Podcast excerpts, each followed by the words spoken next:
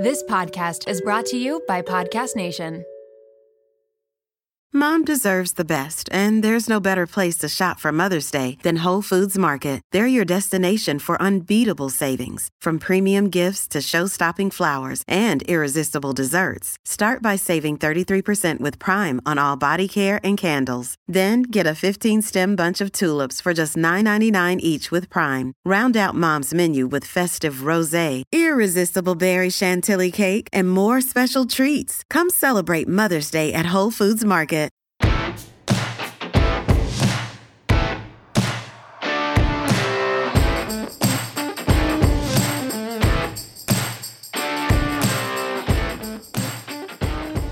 You know what? Let's just let's just get it out there, Jac. I really fucked up. Not really. I forgot to hit record. I forgot to hit record on Zoom. You know, So, it happens. This week, there won't be any visual to go along with it. But thank God, like Jac was not wearing headphones and recorded two different tracks that you can hear Dr. Uma's voice on, who is just the dearest, most wonderful human. And I was going to cry because this episode is phenomenal. It's so good. and, uh, and like out of all of our guests, magic. like we have guests where you know sometimes we can be silly with, sometimes you know we're personal friends with. Dr. Uma is a guest that Danielle and I just highly look up to for her um, achievements in academia and in medicine. So that is just so funny. I'm so grateful that we figured this out. But we are so happy that you are here with us today. Happy Friday, WOMED fam. This is part two with Dr. Uma Naidoo. Dr. Uma is a nutritional psychiatrist at Harvard Medical School. She's a professional chef, a best-selling author. She founded and directs the first hospital-based nutritional psychiatry service in the US at Mass Gen. She is truly just an expert in this field, and we are so grateful to have her on. Last week, we re released our episode, part one, with Dr. Uma that we recorded last year, getting into her book, This is Your Brain on Food, which talks all about different mental health conditions in relation to your gut microbiome and your gut brain connection. So this week, we have her back on to discuss her new book, which is called Calm Your Mind with Food. This dives deep into your. Can I talk today? Are we okay? Your gut brain connection. Are we okay? with anxiety? Do we have anxiety? What is going on? Usually, I think I'm more of like a uh, depression I'm a saddy girl, but like maybe it's the anxiety. Who knows? Anyway, welcome to part two of this episode with Dr. Uma. We will catch you on the other side of this episode. Oh my gosh, the way your presence just warms my heart so much. And before we got on, I just worked out and I was like, okay, I've got the endorphins going. What can I do to keep the endorphins going? Because, you know, we're having Dr. Uma on and like she's an endorphin burst, but like food wise, I have to nourish my body. And I was like, okay, your body needs protein. So I made myself like this really good kale and blueberry smoothie with like peanut butter protein powder, some like extra greens, cashew yogurt. So it's delicious, and some ginger and lemon just for like all the good things. So It sounds delicious to me. And it is, it's really good. sounds good. like it's very nourishing and and kind of what your body needs post workout, right? So right. Thanks. Okay, Jac, your turn. Try and get Dr. Uma's approval. I'm already like well into the new book, so I cannot wait to jump into this conversation. thank you. Thanks for having me back. You know, one of the things I realized was, and I'm sure you eat so it in that you do as well, what transpired in the last few years is such a, a burst of anxiety for everyone. And it felt like we just needed more solutions. And we needed the solutions to be in one place. You know, it was a friend and colleague gave me a compliment. I wanted to share it because it kind of speaks to the work a little bit. She said, you know, what the books do, both book one and then book two, the second book being Calm Your Mind is with Food, is they put the information you need in one place. And so she said, you know, I don't have to keep searching online and finding different blogs and pieces of information. And I thought that was actually, I never thought about it that way, but it, it's sort of the intention of what I wanted to bring forward for people for the mental well being.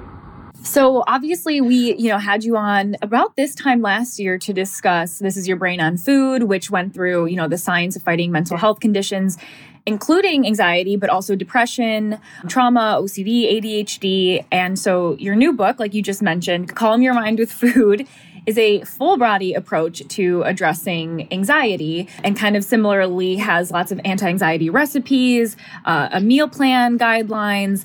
But I loved how in the beginning of the book you talk about how it, you struggled with your own anxiety and how that kind of encouraged you to address anxiety in the new book. I mean, on top of anxiety being the most commonly diagnosed mental health condition, so many people struggle with it. So this is such a great resource. But can you share a little bit more about your own personal experience with anxiety and how it led you to this book? Sure. So, you know, one of the things I wanted to share conceptually in this book were a few things. One, that anxiety doesn't always come from bad negative sources. Anxiety can happen on its own. It can also happen when good things are happening in your life. And one of the things that, you know, we spoke last year and one of the things that happened in my first book is that it was first released during the pandemic, the height of the pandemic. And I was very devastated, feeling I'd done all this work and no one's going to see it. Everything was really was shut down at that point. We were right at the beginning. And lo and behold, the book took off and people, I guess, started trying the recipes and reading it and finding it. And so what happened was a very beautiful and blessed thing is that it, I was getting more interviews and more press and it really was very, very positive but it got me to the point of feeling like I was running all the time. And it was between this interview and that podcast and wanting to share the book more. And it really kind of got me to a point where I was very stressed by the positive effect of the book. I know that doesn't always make sense, but stress can come from those things too. And it really impacted my metabolism, it impacted my sleep. And even though things were on the surface actually going well, I was feeling it in a different way in my body. And I wanted to share with people that it is not always that something bad or terrible has to happen, that anxiety can come from these sources. We still have to find solutions. And one of the ways that I had to find my own way forward was really reconnecting with my meditation practice and getting back into a routine around my exercise. Because some of those things so easily fall off when A, you're feeling very overwhelmed and anxious and stressed. You're making poor decisions and B, you're so busy, it feels like, well, you know, I'll, I'll go to the gym tomorrow. I'll you know, you always put something off. So, A, I'm, I'm really excited to and encourage you here that you, you worked out today because it's put it all in into a day. And that was important for me to bring forward.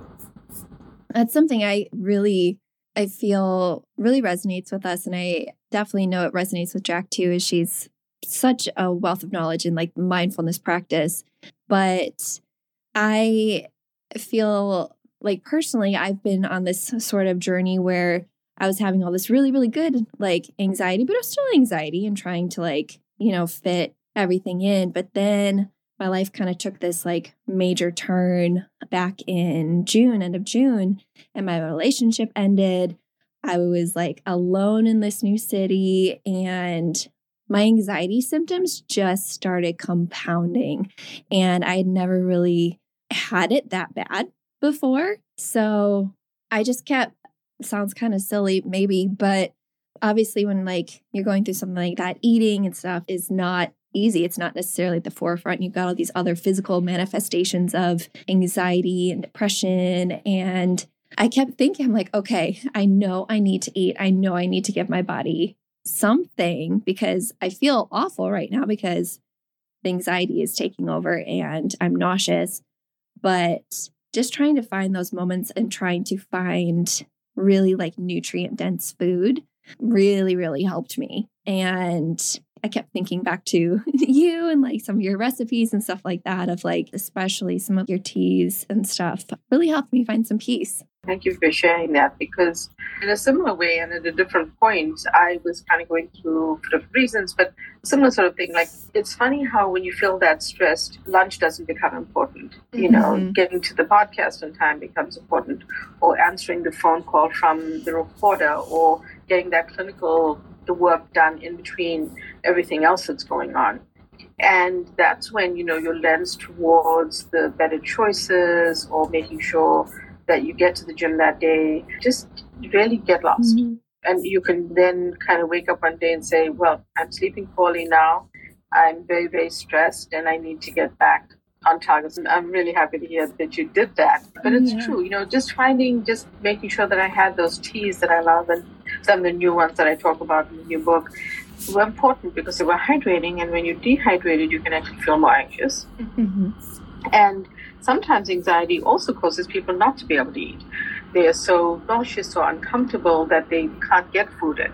So that's when I be with my patients. I work on actually a nutrition smoothie. At least make mm. the smoothie the day before, like put the ingredients in, and the next day, no matter what happens, commit to having that, and then have some other nutrient dense choices available. Because what would happen is they would not be eating and they would be losing weight, but for the wrong reasons. You know, we, we, we want to be at a healthy weight, but try to achieve that, but at the same time, not by not eating. You know, that's that's right. not the way. So it's, it's like a puzzle. It's really like a puzzle.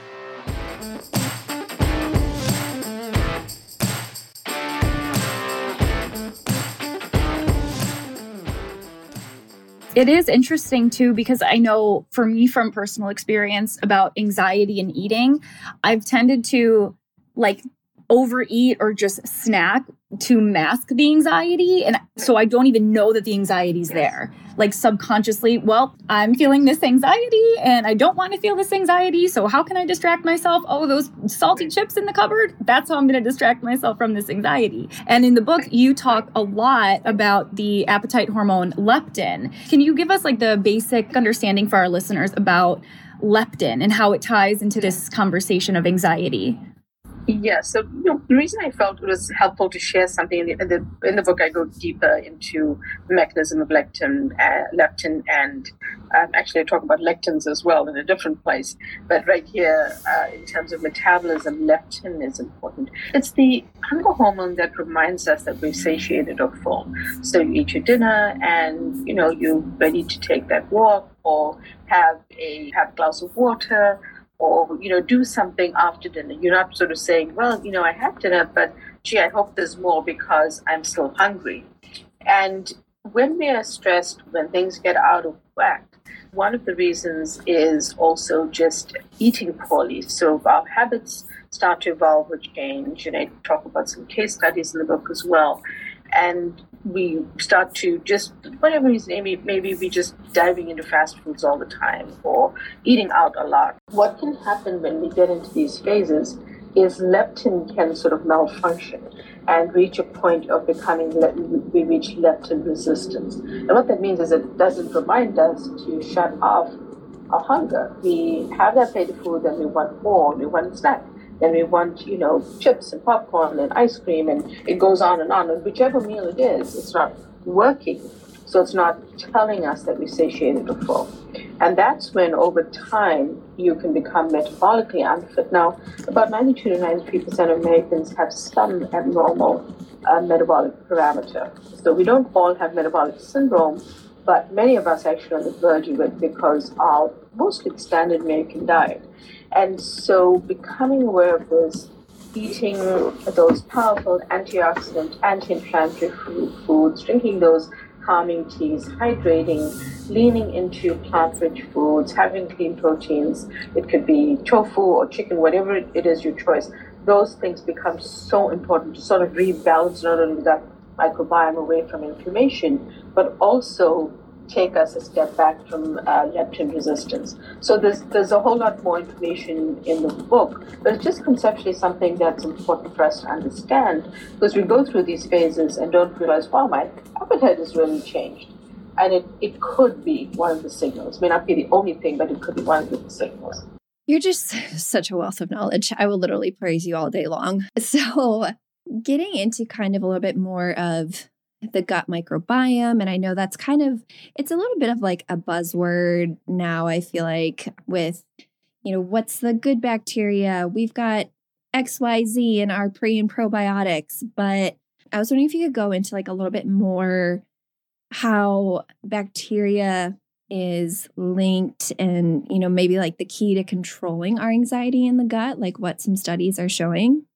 So what I think is interesting, and you and you're absolutely right. Uh, you know, the gut microbiome, probiotics, prebiotics, these are very fancy buzzwords, and and lots of different pieces about it. But let's let's stick to the basics. We slowly know, and through research, understanding more about the actual contents of the gut microbiome. We know that for one thing, each person is pretty unique in terms of their constellation of their gut microbes and gut microbiome.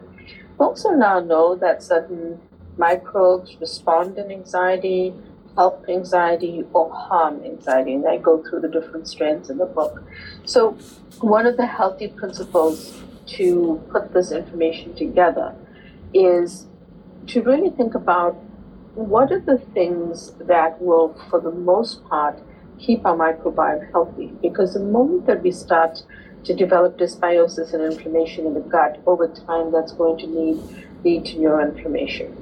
So a simple thing can be hard. I may not know the exact strain, and by the way, there are private microbiome companies now that can test your microbiome and tell you kind of what's what's going on in the strains and and make you know kind of give you some important and helpful information. But if you just are on your own, not feeling good or feeling like you know you're eating off kilter, you can start to self-correct that by moving to healthy whole foods. You can start to cut back on those unhealthy foods, make those healthy healthy swaps.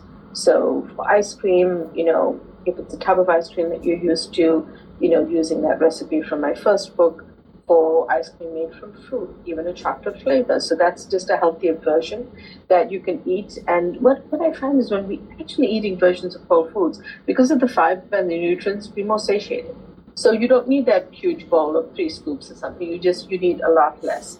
But the moment we start including those foods, we go back to that anti-anxiety shopping list. You know, and use the use sort of examples of what to do every day as a guideline. If you don't do everything perfectly, it's okay. But the principle is you're actually eating food. You're not eating a processed version of, you know, broccoli and cauliflower are also buzzwords, right? Because now there are broccoli nuggets and cauliflower pizza and all these things.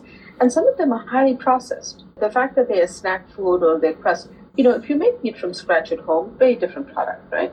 But most of the time, if you're just getting it from the freezer section and it looks like a healthy snack or a healthy substitute for something else we're eating, it's still highly processed. So I think that that's where we just want to be careful about how we make adjustments and what we do to nourish those microbes because what they need is fiber. And fiber comes from whole plant foods and beans, nuts, seeds, gills. And that's an easy thing to do.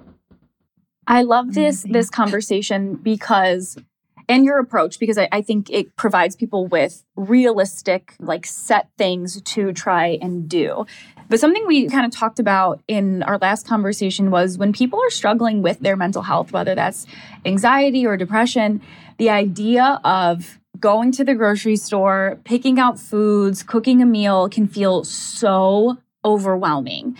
So, what advice would you give to someone that's maybe just starting to put these pieces together of, oh wow, I struggle I know I struggle with anxiety.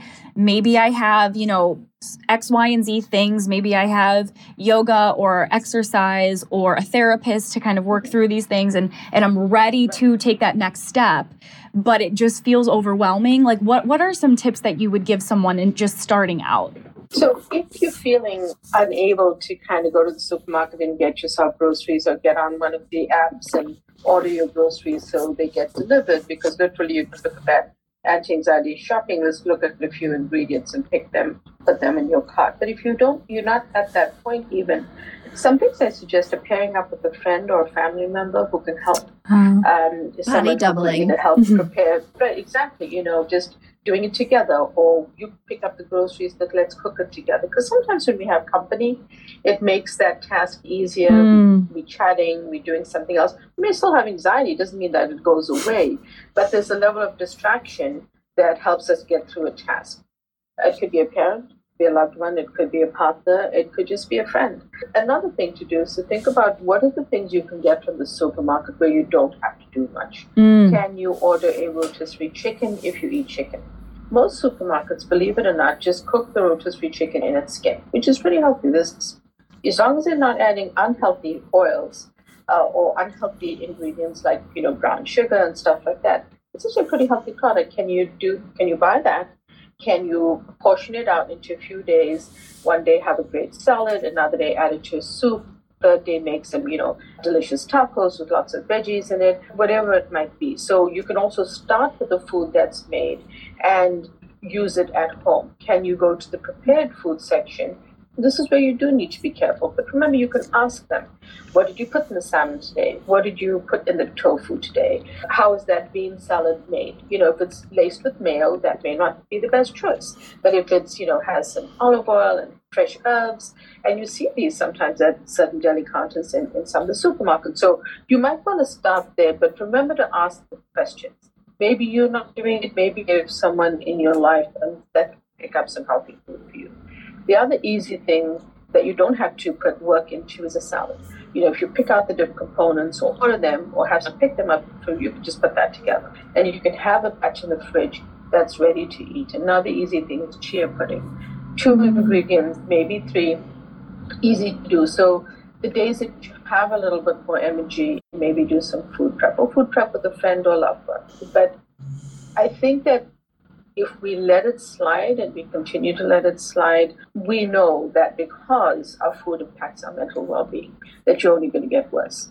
So if you're just ordering out and you're getting the French fries, the milkshake each lunch, and then for dinner you you're getting the you know the unhealthy version of whatever the dinner meal is, that you're going to be feeling worse. So at some point you kind of had to take a step back and decide, look, I want to feel better and what are the things that I can do. And you don't you don't have to make, be making a souffle. I always say that, like even the recipes in this book, it's not about making that souffle. It's really about can you make eggs in a mug? You know, can you make make a simple salad? Can you quickly toss some tofu? Or can you cook some chickpeas? Some of them you don't even have to cook. You can use an air fryer, you can toss them in the oven. And that way, just provide yourself with a meal for a few days, even that can help. So, by no means do I want people to give up, but also don't want them to feel overwhelmed.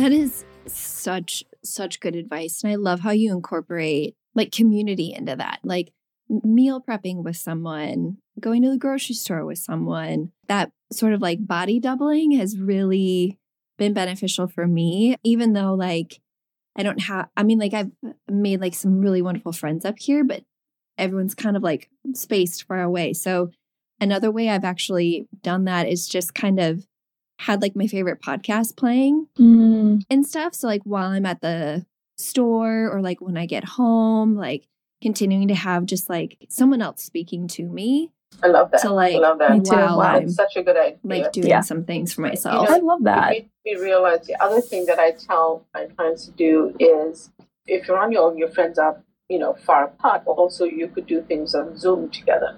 So you could you know kind of almost champion each other by doing it together. And it doesn't mean if the dish comes out perfectly or one of us has forgotten an ingredient. It's the companionship and the community. Podcast is a fantastic idea.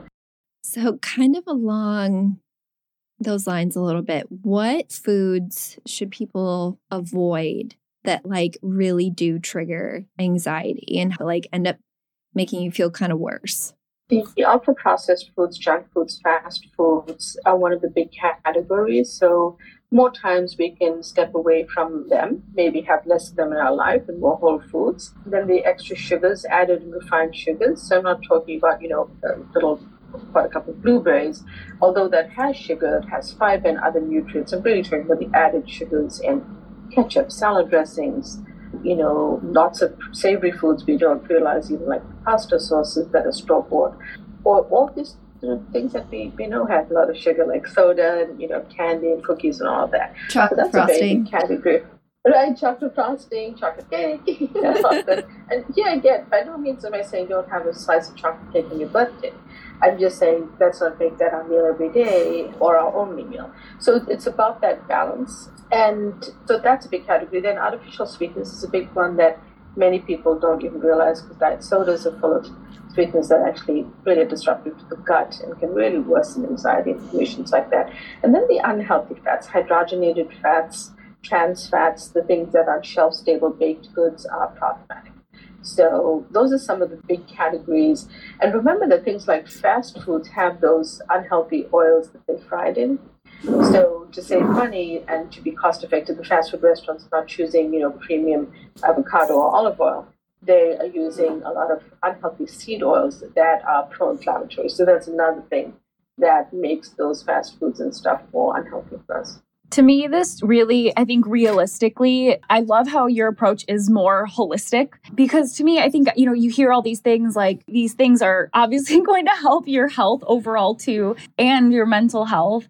I know for me, that biggest barrier, I think, is that lifestyle change of going to the grocery store and making the meals. Like, because I think it's so easy in our American culture to get into this cycle of just ordering Postmates and then I'm going to have the leftover Postmates and then I'm just going to, you know, pick something up at the hospital like for lunch. And I, I love this, what we were, you know, kind of discussing earlier about is there a way that you can make the meal planning and the grocery shopping more enjoyable, something to look forward to. And I love that's why your book has that literally the grocery list. It makes your life so easy. It takes that like meal planning because meal planning takes a lot of mental space. That's why I love your book is such a great resource. Thank you. It's meant to be that. You know, it's meant to be a, a, practical guide that people can literally say, look, these, I've done the work for you, I've done the research and put it into the book. Take the list, follow the meals. You don't have to make every meal. It may not even come out the right way. That's okay. It's not about judgment. It's about the more times that we're eating healthfully, what we're forgetting is that it impacts our mental well-being. And there are a lot of people who say, oh, glibly to me, oh, well, you know, if you're eating healthy, your, your health is going to be better anyway. Actually, people don't realize we talked about leptin. Yeah. But our mental health is associated with our metabolic health now. So if we are driving our bodies towards type 2 diabetes and insulin resistance, we are just naturally going to be more anxious. We go, our mood is going to dip. All the stuff is going to happen. So it's actually not entirely true. Yes, our physical health will improve. In fact, some of my patients even lose weight, but it has a massive impact on our mental health. So I don't think we can overlook that anymore. It just becomes important to prepare as, as best we can. And it's so easy to tap into convenience food. So, you know, uh-huh. it, it's it's just something for us to be aware of. oh man. I do want to ask you like one more quick thing just because Jac and I did a, an episode on Ozempic, but I'm wondering if you're seeing any sort of research out there with there being like such an increased use, not necessarily among people that need it, but if that is also maybe affecting this like leptin hormone in our bodies or is that more of what like the, the glp what like is that what it's working on is affecting this hormone and is that affecting our mental health too so it's interesting because some of the, you know, so so with the Ozempic, I think there's so many, such a sort of mixed bag of information. I think that for me as a psychiatrist, one of the biggest things I take away from this conversation is the amount of shame people feel though if they've actually struggled with their weight and they haven't and I think the downside of it is that you know our patients who have type 2 diabetes, who have an in need of this medication, may not get it on time. That's the balance that we're playing with. Interestingly, there have been some some reports that people uh, with type 2 diabetes have taken Ozempic have lessened anxiety. Mm. So it could be some of these side effects, believe it or not, could be. So, so in other words, I'm trying to say, let's take a step back. It's not all bad you know, right. yes, we need to choice responsibly. It is acting on these, say, this, these different hormones that affect our metabolism. And they're different. Ozempic and many other of these medications. Some of the downsides are people are really not clear that you, you don't have to take the rest of your life. We some people have had negative effects and have not done well in it. So not everyone who's taking it has done well. And so I think looking at the whole picture, let's try to be more inclusive in our society and not shame people who have weight issues and understand that they might be seeking a solution. And one of the things I learned when we studied obesity medicine is, you know, never assume that someone who's overweight is not trying. Mm. It may be their genetics, it may be their disposition, it may, they, they might be exercising more than you are or I am. But it could be that they are just having this harder climb to uh, see any weight loss. So I think with all of that, there's just so many conversations with, with the Ozempic that get rolled in. But I'm interested to really see if there are some positive mental health benefits and explore that more through research.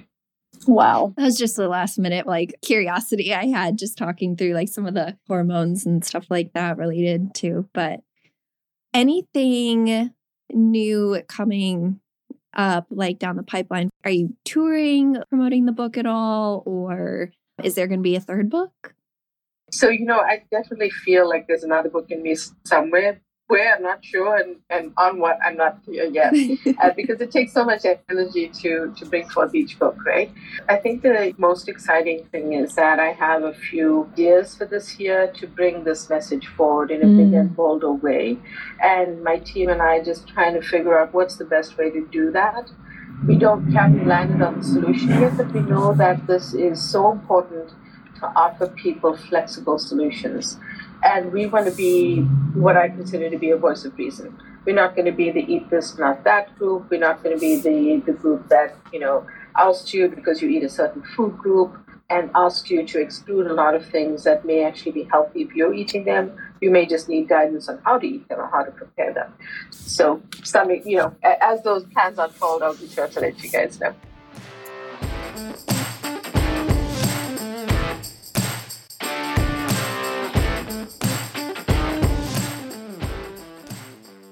Oh my gosh, I am so glad we made that work. She is, like you said, I mean, like she's one of the warmest guests, but truly so knowledgeable. Like I respect her so much. I like wanted to like make myself look presentable, like more presentable just for her and more professional. if that makes any sense. 100%. I agree with you completely. And it is truly groundbreaking work that she is doing on the gut brain connection and how to use food to support your mental health. Please go follow Dr. Uma Naidoo on Instagram at Dr. D R U M A N A I D O O. There you can find links to her website you can also grab her books, sign up for her newsletter, her courses, and more. You can also find her books at any major retailer, including Amazon, Barnes & Noble, Target, Walmart, Bookshop, or if you're like me and like to Audible, she has both of these books on Audible. That's amazing. She's everywhere and she should be. We love her so much and hope you enjoyed this two part series. Um, as always, every like, rate, review, share the podcast helps us out so much. We love you and we hope you have a great week. WOMED out.